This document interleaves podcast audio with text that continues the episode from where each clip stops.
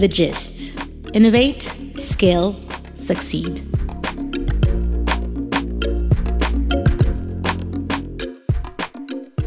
Valentine Njoroge is an investment professional and entrepreneur. She has a global outlook with a business and econ education from Drexel University in Philadelphia and an MBA from Said Business School at University of Oxford. Val began her career in wealth management at Morgan Stanley in New York. She then later moved back to Nairobi, where she also founded Mradi Fund, Kenya's very first equity crowdfunding platform connecting SMEs to much needed funding. She served as projects director at Centum Investment Company, where she ran a $5 million fund focused on investing in startups and managed special projects within the Centum Group. She's currently the co founder and CEO of Africa's Pocket, a game changing wealth management platform that enables Africans to build generational wealth. We couldn't be happier to have Val with us today.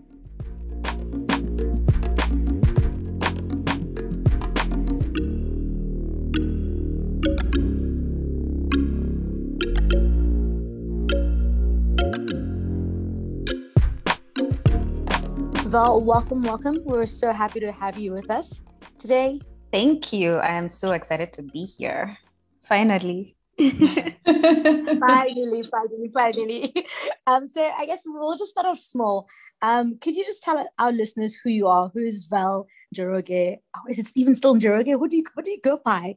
How My name is still, still Val Njoroge. It is still Val Njoroge. Shall be that way for, for my life. no, no. If you could please just tell our listeners who you are, a bit, a little bit about your background, where you're from, etc. Yeah, sounds good. So whenever I'm asked this question, I start by saying I'm an entrepreneur, and I am a daughter, a sister, an investor. And then recently, um, somebody reminded me to say I'm an Oxonian as well, which is how I know you two lovely ladies. Yeah. Um, and I'm an African woman. Um, I was born in Kenya, so that's that's the you know nationality I identify with. But I've always identified more as an African and and as a woman than you know my country's heritage. So that's who I am in a nutshell. Um, if I think about my background, so I am an entrepreneur at heart. Like my whole family comes from lines and lines of entrepreneurs up to my great grandmother. So it was inevitable that this is where I would end up. Um, but I took the path of finance investments because, you know, money excites me and money makes the world go round. So I kind of chose a career that helped me understand it more. So spent some time in investments um, on the wealth management side and on the private equity side. And that brings me to today. Okay, and we're so happy to bring you today so we can have you here. Um, so I guess you come from a family of entrepreneurs. So did you also did you always know you, you would want to someday start your own venture?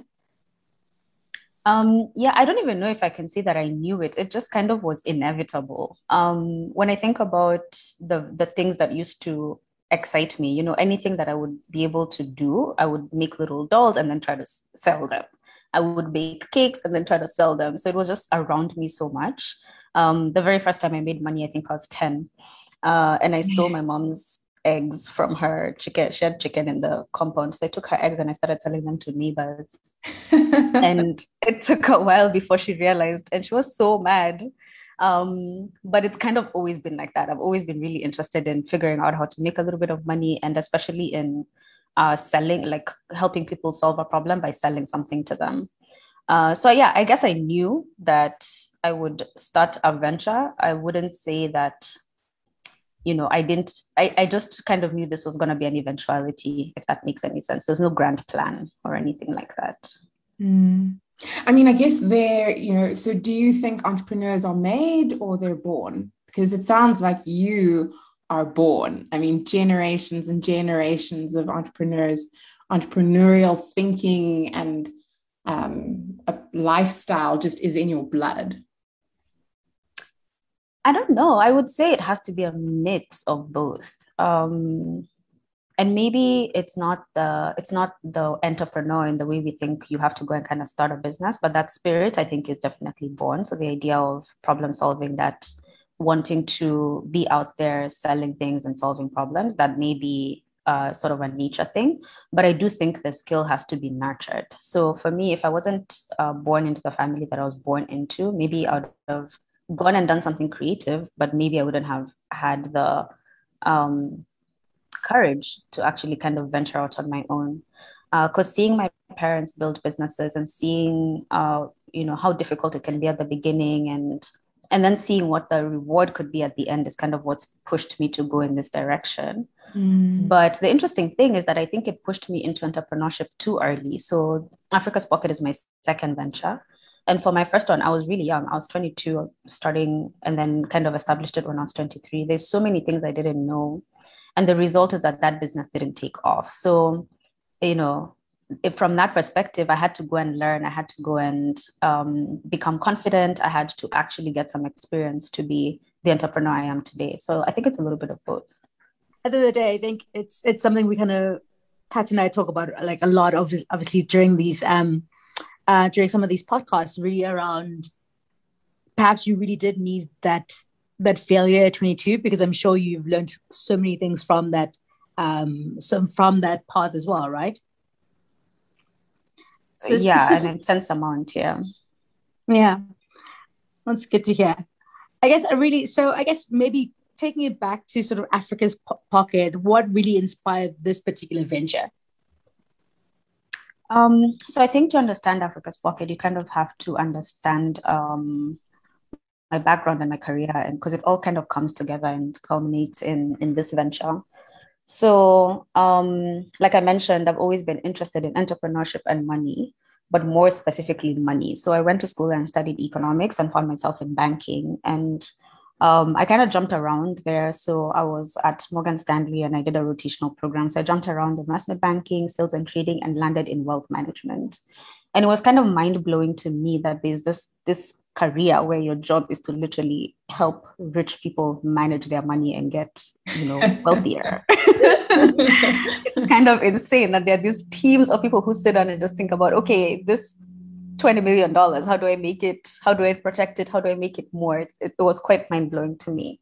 Mm-hmm. so even when i went back to nairobi i kind of continued in that field.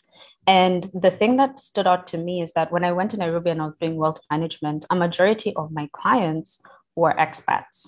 So there weren't a lot of, I didn't have African um, clients. And even the ones that I could get, you know, it was sort of my parents' friends, a very sort of close network. And it was a small group of people who had kind of, to some extent, gotten lucky and had enough money to need a wealth manager. Um, so that was the first place I was like, hmm, interesting and then at that point um, given my parents so my parents are tech entrepreneurs themselves and and then i was in the finance side so there were quite a few people who needed money and then i still had this network in new york so i started to connect people with with funds so i would get um, you know angel investors in, in the us and kind of help them find investment opportunities in africa and that opened up this problem for me of you're needing you're starting a venture or you're growing a venture, scaling it, and you're having to get money from Europe or from the US or from wherever to be able to actually do something meaningful. And of course, money has culture. So when you get a, an American investor, it dictates how your business is going to be run because they have certain expectations for return and that kind of thing. Mm. So that was the second hmm that that kind of went off when I was doing um, Mradi Fund. And then the next thing that I did after that was join Centum, and we tried to build a corporate venture capital fund. And again, that was really interesting. There were so, we had way more opportunities than capital we could deploy. But these businesses were still stuck in how they were scaling. So a lot of them had a very Nairobi mindset or East Africa mindset. And you know, we know what the population numbers look like. You cannot really get to these uh, huge valuations that we're seeing now if you're only focusing on one jurisdiction. So the third question I asked myself is, why aren't these businesses scaling? So first was, why aren't there wealthy Africans? Um, which kind of ties into why we have to get money from outside. And then third, possibly if we were able to get these ventures to actually scale, then problem number one would be solved. So I kind of became obsessed with this question for why don't businesses scale in Africa? And that's what made me go to business school to kind of answer that question. And after digging into it a little bit, the thing that became super obvious is that even with this few African uh, people whose wealth I was managing, it was kind of a fluke that they got this much money. People don't actually really know how to build wealth. Um, and so you find yourself in this situation where the whole ecosystem is broken because the majority of the way that people do build wealth is by building businesses. And in order to build uh, big businesses, you need people to put in money at the beginning. So it's this chicken and egg situation. So after kind of mapping the system, it was like, okay, when we have the most scale and where can we kind of um, prove two problems at the same how can we solve two problems at the same time the first is solving a problem that a lot of people have which is financial education and second is getting these people who get the financial education to a place where they can build enough wealth to keep investing in our own economy so you kind of start weaning ourselves off of this foreign aid and so that's how africa's pocket was was kind of built that's the basis on which i started to explore this area of um, fintech so what you're basically saying is you, are giving us the blueprint to become millionaires in the next few years. Is, is that what it is? I hope so. you know, like with all things, we're trying to build a business that goes beyond us. So it may take many generations for us to get there, but that is what success looks like. Yeah. I mean, I think for me, um, what you've described, like in just the genesis, like the, you know, like what does it take to create wealth? You know, we're not all sitting with a team of bankers that are like literally their job is helping us make money like the mm-hmm. average the average person um, or even if you're starting a business you know your business tends to be subsistence to then just meet your day to day needs or if you're working you're like i don't know you're living for today. We're not thinking generationally. And so where else would you learn? Actually i can be wealth building even if i'm just starting a new job. I can be putting you know like some of the things that you you guys are teaching and thinking about. It's a conversation that people it used to like you're democratizing the conversation that used to be held by a few um, which i yeah. love. I think it's so it's so obvious and yet it's so like mm-hmm. Why has nobody done this um, because we all need it like there's like a, the whole continent needs this in terms of changing how we think about um, wealth creation and, and like it's accessible. You you know, yes, we're not all going to be Elon Musk, um, but I love I love the the the your thesis and kind of how you what led you guys to this. Yeah, it's a, yes. it's a, it's a long road, but you're right. It's it's the fact that this information is there, yeah, but it's disjointed or it's behind a wall where you know you need a minimum investment of ten thousand dollars for somebody mm. to tell mm. you what to do. So yeah. Yeah, I think Tat speaks so passionately about it actually because I think this is a conversation Tatina and I have so often, right? Um, especially as like young professionals, we we this is a conversation we have all the time. Like, how do we also even build our own wealth um, mm-hmm. and the wealth of people around us, and ensure that you know there's actually uh, a legacy that you sort of leave there, right? And I think I don't know if we've we've cracked it. I, I doubt we've cracked it, but I think it's the fact that we're always in conversation about it. Tatinda, I think it yeah. means it's just something that's really important to both of us as well. Yeah, definitely. And I, I mean, I guess, I mean, Val, like, you know, you know, coming off the MBA, you know, you had so many options at your door. Um, and, you know, oftentimes some people we've spoken to are like, I've got this great idea, like I've got this burning need, but maybe let me go into a job, make some money, and then I'll start my venture. Like, I mean, was that an easy decision to make at that that transition point to be like, actually, you know what? I need to do this now. I can't wait a year, three years, five years until all the blocks are in place. How did you think about that transition? That is, it's such a good question. I think I was in turmoil for maybe a year. Um, my partner and I talked about it for another year. It was it was not an easy decision to to make. I knew that I wanted to do something. So I knew that because the program was one year, I knew that I needed to take a year. I wanted to take a year after that to explore something. Mm-hmm. But I didn't know that I would dive into it full time. Um, and you know, there was a part of me that was still like, okay, actually go go back to work and get your you know nice paycheck and be in the survey, kind of lifting the average, you know. but oh, there's extra I hope you guys finish. When is the due date for, for, for this one? these days I don't feel it anymore. I'll be bringing down the average. Unless I talk about valuation. Now, now we know why. Which, yeah, which yeah, valuation is not bad, but salary, I don't know. so um so no, it was not an easy decision. But the the way that um I came to this conclusion was a matter of okay, so if I go back to work, for me to actually be really good at or to show progress, I need three years. Um, and then I asked myself, what if I use those three years in building this business instead? Where could we be? Yeah. And the opportunity cost of not doing the business was too high because I felt as though it's something that I, I can see the path to success. I may not know exactly how to get to the end, but I, I can see what sort of Mecca looks like and I have the skills to do it. I have the background to do it. And I also think at the time when we graduated business school was such a good time from a venture from a venture capital perspective. Being a black woman in Africa going into fintech, literally there was no better combination of things to try and do. So from a risk perspective, it was also de-risked from that from that angle. Um, interestingly, we decided to bootstrap um, for a while, which which I think was a good decision. But still, it would have been much easier to raise funding coming out of a program like the one we went to, being in this in this kind of um, space where it was Africa is rising. You know, the tech scene was rising. You know, we're based in Nairobi, which is a city that's um, known for technology businesses.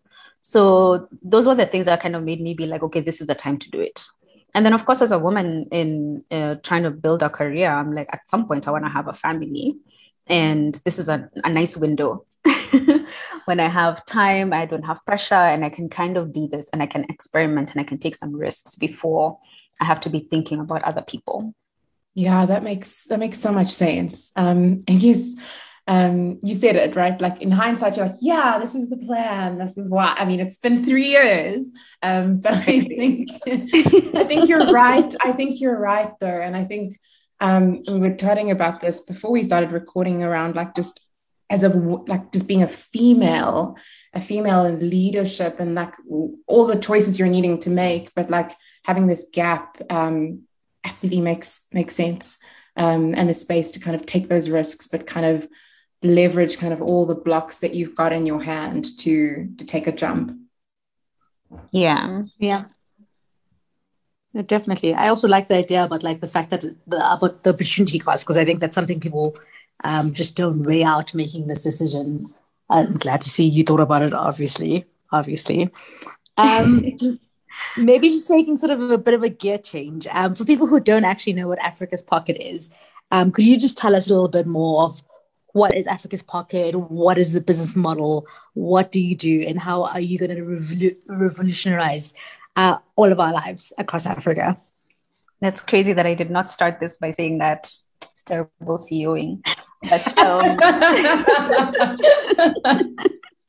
we also didn't ask you the question, right? We asked you who is Valentine Njoroge? What you do is secondary, but who you are is first. So it's okay, not your fault. I like that. I like yeah. that. You're not you're not what you do. Um, but Africa's Pocket, we are a wealth management platform, and our goal is to help Africans build generational wealth. And the way we're doing this is by building a platform where you can learn about money, plan for your money, and then also act on it. So we have online courses that that start your education. So you start by understanding what are the foundational um, steps of building wealth. What does your you know financial plan need to look like what does your investment plan need to look like what are your financial goals so we help you through that and then on the platform we've now built in tools that help you now make these decisions in a very practical way so let's say that you're planning to put down a deposit on a house in five years. How much do you actually need to put away every single month? Um, what are the investment options out there for you? So if you're earning a certain return um, what will you end up with in five years and so what can you afford? So that's kind of what our tools help you visualize.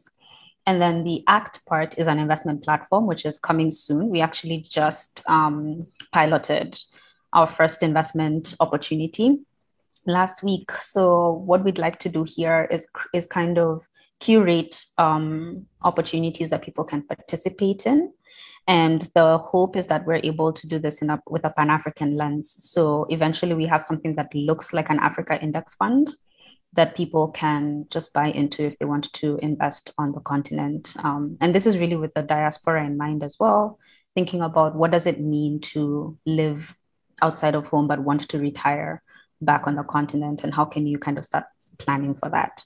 So um, uh, yeah, eventually, what I'd love to see is that people come to us with no idea how to do anything, including budgeting. And at the end, they have a portfolio that they can look at and track and understand what they're worth and understand how to pay off their debts and understand how to achieve the goals they want to achieve. I love everything about that. Like from beginning it. to end, I can't even like pick up like certain things that I, I, I, I like. I'm like, I'm, I'm better than others. Like every single thing. um, so I guess maybe who, who would be your typical customer? Um, age, sort of sex. Do you still call it sex? But yeah, who is gender? gender, yes, gender, age. Um, um, where are where are you in your life to need an Africa's pocket? Hmm, so so when when we when we like started ideating this we're like oh this is gonna be for like people who are just entering the workforce and you know you've just started earning money and so you're like ready to make a plan but what we've seen is that um, a majority of our customers are sort of in their mid, uh, I'd say early to mid 30s. So you find that actually the trigger is less age and more a transition point in life.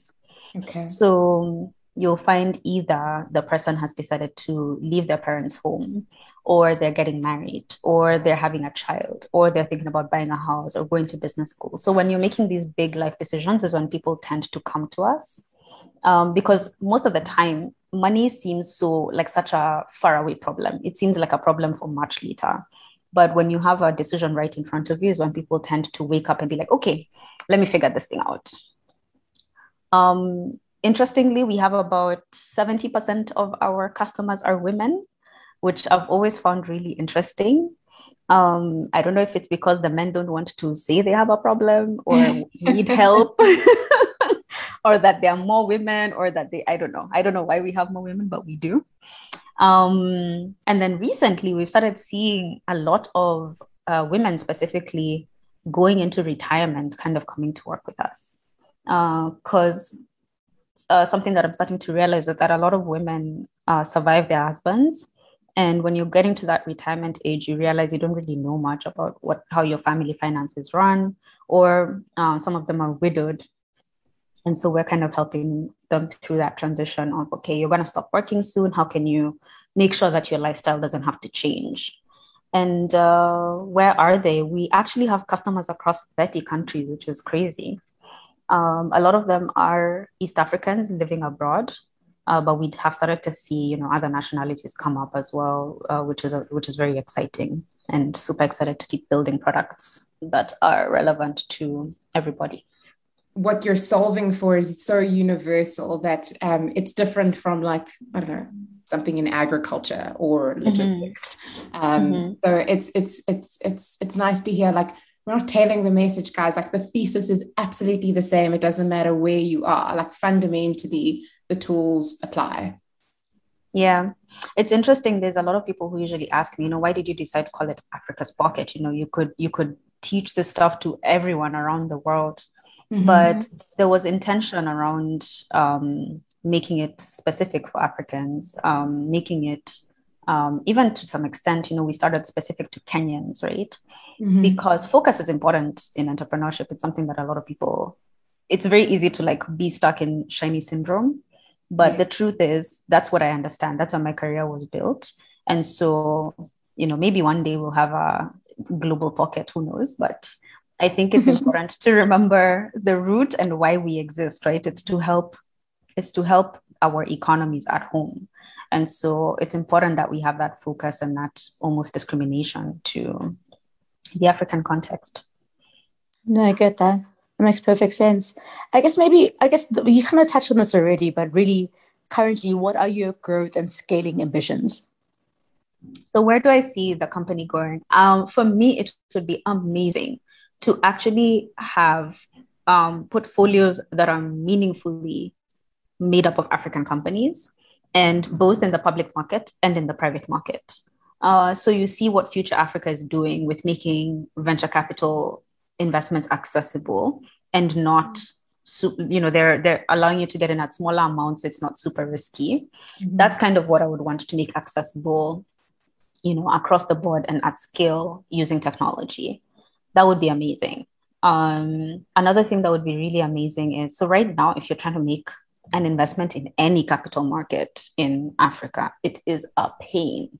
Like to buy a bond in kenya you physically have to show up at the central bank which is ridiculous. Really? You have to physically be there and that there's an officer who has to see you sign the paper in person. Wow. in 2021 in 2021 this is what you must do to invest in government bonds.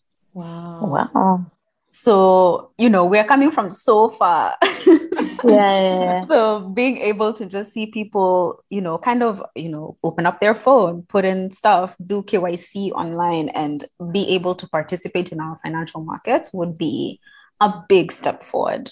Um and then kind of breaking the borders around that. So being able to as a kenyan for example be able to buy bonds in south africa or nigeria um and vice versa. That would be the dream I love the super commendable. You know, you talked about um, just hiring just talent, um, and I guess the question is, you know, being remote. How do you find those those people? I think in one of our conversations, somebody called them the crazy ones. Um, you know, to come along this this this journey with you. You know, um, like earlier stage in a business's cycle, and leave the big established named environment. I mean like how, mm-hmm. how are you going about that? Like because yeah i mean i'm sure not everybody says yes. Um maybe not everybody yeah. would say yes but yeah just how did you go about that or how are you thinking about that that process? Yeah it's been it's been quite a shift actually because I, you know i really had to change my mindset to seeing um, everyone who comes on early regardless of how experienced they are as a partner in this business because it's not possible without the especially like the first 15 20 people they're like it's like a small family right? So that's the approach that i've started taking and i'm really trying to be empathetic in these situations and understand that yes i'm asking you to leave this cushy job but i'm also um, seeing this as an obligation as a responsibility i have to make the business work and I've spent time de-risking it. So we're at a point where we have consistent revenue. Um, we're at a point where the vision is very clear. We have customers, we have partners. You know, there's a lot of things that we've put into place so that somebody's not just kind of jumping into um, a black hole. There is some structure, there is some direction, and uh, that shift to kind of be like, I'm not giving someone a job um, I'm, I'm having this person kind of come and join me on my vision and, and this vision needs to be our vision. So also giving myself room to co-create the future of the company with with especially the senior people who come and join us. So it's been a journey. So what i do now is every single week actually i spend time uh, messaging people on linkedin uh, through my networks meeting people here and there. It's like i'm consistently dating for there's a, there's a couple of roles that I need to fill in the next uh, few months, and so I'm literally treating it like I am looking for a husband, really, and kind of you know scouting. And we know you did well there, so. yeah, I have a list. You know, I know where my little fishing holes are and things like that. Um, I'm so glad that this is happening now because the remote aspect is not so um, it's not such a big deal anymore. People are hiring remote all the time. People are joining teams that are far away. But definitely for the key hires, one of the commitments I've made is that I'll actually make sure we sit in a room together before we agree to work together. Um, so that's an investment we've agreed to make. It's a commitment that I've made. And, you know, really at the end of the day, it's it's so clear that at this stage we're at, because we've been doing this for two years now, you kind of can see you have some predictability in revenue. The next group of people who join us um, will take us to that next level. So it's useful to see people like that as well. Um, and it's definitely something I didn't have at the beginning, and it's, a, it's been a big shift in how I think about recruitment.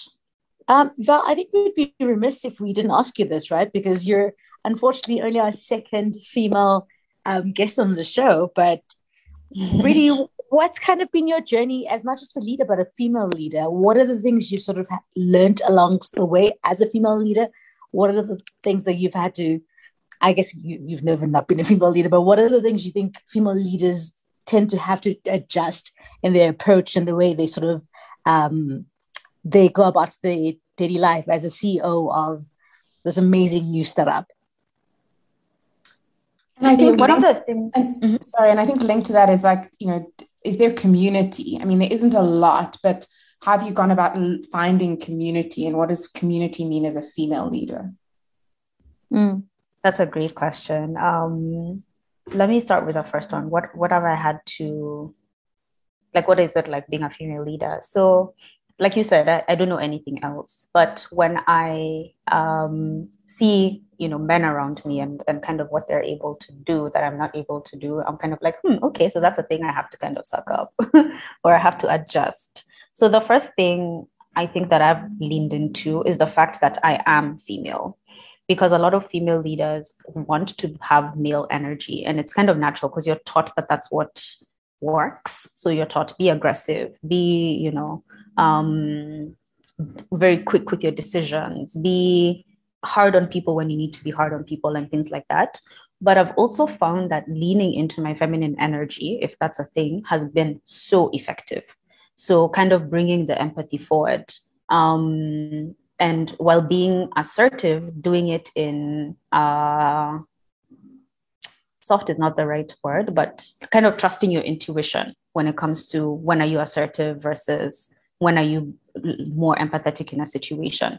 That has been very effective, like has has worked really really well for me. Is just kind of leaning into into these things that are naturally that I have that are natural, like intuition. I actually say my intuition is my superpower and whenever i mistrust my gut something happens so mm. um, kind of yeah marrying the two analytics plus intuition for example. Um, i think i've also had to accept that sometimes you do need a man in the room. Uh, the industry that i'm in investment management asset management is an old boys club. And sometimes to get in the door you need sort of a man to open the door for you. And something that my mom has always told me is that she's always had a chairman who trusts her a lot and is well respected in her field. And it may seem, you know, it's one of those pieces of advice that in the beginning I was like, mm, I don't know, must we lean on a man? Like, is, is this the answer really? like, why can't we do it ourselves? but you have to choose which battles to fight, right? Yeah. yeah. Um, and so um, for me, I'm like, okay, with, in some situations, yes, I'll fight. I'll fight for us to have a seat on the table, but sometimes you just need that door to be opened quickly. Um, yeah. And so, kind of being accepting of there are times when you're going to have to do that, and that's okay. Um, and it's for a greater good because eventually I will be the person whose door needs to be opened, and it will be better if there's a woman there. Um, in terms of community, um, it has been challenging, I won't lie. So I remember there's somebody who told me uh, there's another company that's doing something similar to us, and uh, the, that other company also has a female co-founder, and both of us were applying to the same accelerator. And someone went like, ah, "You shouldn't even bother because there's no way they're going to take two women in fintech." Wow. And I'm like, "Oh." Wow. and the thing is, it's probably true, right? So it's an interesting space. And I think as the women in fintech, we have an opportunity really to decide whether we want to be a community or kind of see each other's competition. Mm. The approach I take is that if I ever see anybody doing anything in my field or even just in tech generally, a woman, I'll reach out. I'll be like, let's have a call, let's get to know each other, let's have lunch. Um, some agree, some don't. And so uh, the community is there, but it does take, I think, a little bit more work to build that trust between female founders, uh, which is fine. Uh, and I think what we need to do is just decide uh, to kind of make it a club for ourselves too. Because the natural thing is for people to put us against each other. And so you already approach that relationship with that energy, right? So mm-hmm it just has to be a little bit more intentional, I guess, to build the community. But yeah, I lean into it. I think that we learn so much. In fact, the the other day, one uh, uh, another female entrepreneur called me and asked me about someone who was offering her a deal, who had offered me a deal earlier too. And just because she did that simple thing, and we don't know each other. She actually messaged me on Instagram. We ended up having a conversation for hours that saved her a lot of time, heartbreak, and money. Mm, Um, yeah. Just because of that simple act of reaching out. So I, I'm pro community. I am a big champion of it, uh, but I do think it needs to be a little bit more intentional in when it comes to female founders than than I assume the men have to Yeah. be like. Yeah. And I also think, you know, the re- the realization that the there is enough space at the table. You know, it's not a only one female founder or one African female founder. There's enough space, and mm. and you know, by by making the circle bigger, you know that song. Yeah. we actually collectively it can be so much better. And so that's probably the other thing for other female founders or aspiring female founders to realize and recognize that there is strength in in numbers. There's a lot of strength in numbers. And right now we're so few. Like when you think about the women who've raised venture over the last year, I think Africans, they're like six. Wow. Really? Yeah. Like Out of all those deals that have been published, six. it's it's an insane number like that. I may be wrong on the on the on the actual number, but it's something ridiculous like that. yeah. It's minuscule. Yeah. There's so much work that needs to be done. So yeah, so Yeah. Much. And there's a lot of room. There's a lot of room for all of us. So that's that's my perspective. And it's something that I work on actively, um, kind of making sure that there's a space for us. Yeah. So everyone, please slide into Val's DMs and Africa's Pockets DMs. If there's Please space do. for collaboration. Please do. I mean, I guess Val would love to hear from you. I guess for for our listeners, for kind of aspiring entrepreneurs, female but also male people looking at fintech. Um, what is your advice? Like, what are what are three things that you would give as advice that you've learned or you are carrying with you going forward that you think um, you know everybody who is looking to build um, a business, a venture in a business on the continent should be thinking about? Three things. Hmm. Or it can be five, but you know, the consultant is three. The consultant says rule of three. Um, let me let me stick with three. Um, so I think the first thing I would say is if you already know you want to start something, just start it. It takes so much longer than you expect, and it is much harder than you expect. So do it while you're young. You know, this is the youngest you'll ever be, and start as soon as you can um, and then hang in there. So, you know, it's for me, it's been transformative to do this uh, with a co founder and with a group of people around me who are encouraging me because there are so many times when you're like, man, I should just go to work and get that paycheck, right? Because it's it is difficult and there's a lot of times when you get stuck. And I think it's especially difficult when you know what the future can look like, but you cannot see what the next step is. So you see what 100 miles away looks like, but you don't know what the next step is. That's usually for me the hardest. And in those moments, um, your community and the people you surround yourself with are extremely important. So it's useful to pick those carefully. Um, the people that you share your journey with and the people who uh, keep you going. So that's the second thing. And I think the third thing that I would say, if you start with the wrong person at the beginning, man, I don't know how solo founders do it. It is it is so difficult to do this on, on your own. Like power to those guys. And I understand why so many startups fail because the the founders don't have the same vision. So I would say spend an outsized amount of time understanding the vision and making sure that people who come on board are aligned with that vision because that's your north star that's what keeps you going um, and if you find out down the line that you want different things it can be pretty detrimental so yeah i think i'd say those are the three things i would say That's perfect. That's perfect. I love I love the metaphor of a, of a north star. Actually, I think I'm gonna use I'm gonna steal that and use it going forward. awesome. Yeah, that is great. Well, I guess I mean, yeah. Well, from my from my lovely co-star Tatenda and I, uh, thank you so much for coming on.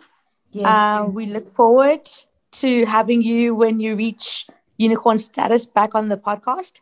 Yeah. Uh, from your lips to God's yeah. ears, girl. Amen. Amen. And maybe you can throw us some shares, like some some some some friend shares, because you know we had you on the podcast when, when you were your first few maybe, years. Maybe that's my third piece of advice. Don't give out equity for free, man. Yeah. no, but it's a good it's a, it's a good point though. It's a good point. the way you like this. I'm like I'm actually try, like trying to like make a case for both of us. Wealth creation, not wealth yeah. donation. Protect your wow. equity. I'm here for it, Val. We must invest. We can't. It's true. Asking for free. I'll remember this, Tatenda. I'll remember this. yeah. No, but seriously, thank you so much, Val. Um, we're, thank honestly, this has been such a lovely conversation. Thank you so much. Yes, thank it you. was fantastic. Asanteni. That means thank you for non-Swahili speakers. you are such an inspiration, Val, and we are so excited to keep seeing what you're building um, and just, yeah, just a bigger, wide table of African wealth holders. Um, yeah, we're just, we're excited. We're excited, excited, excited. Um, I love it.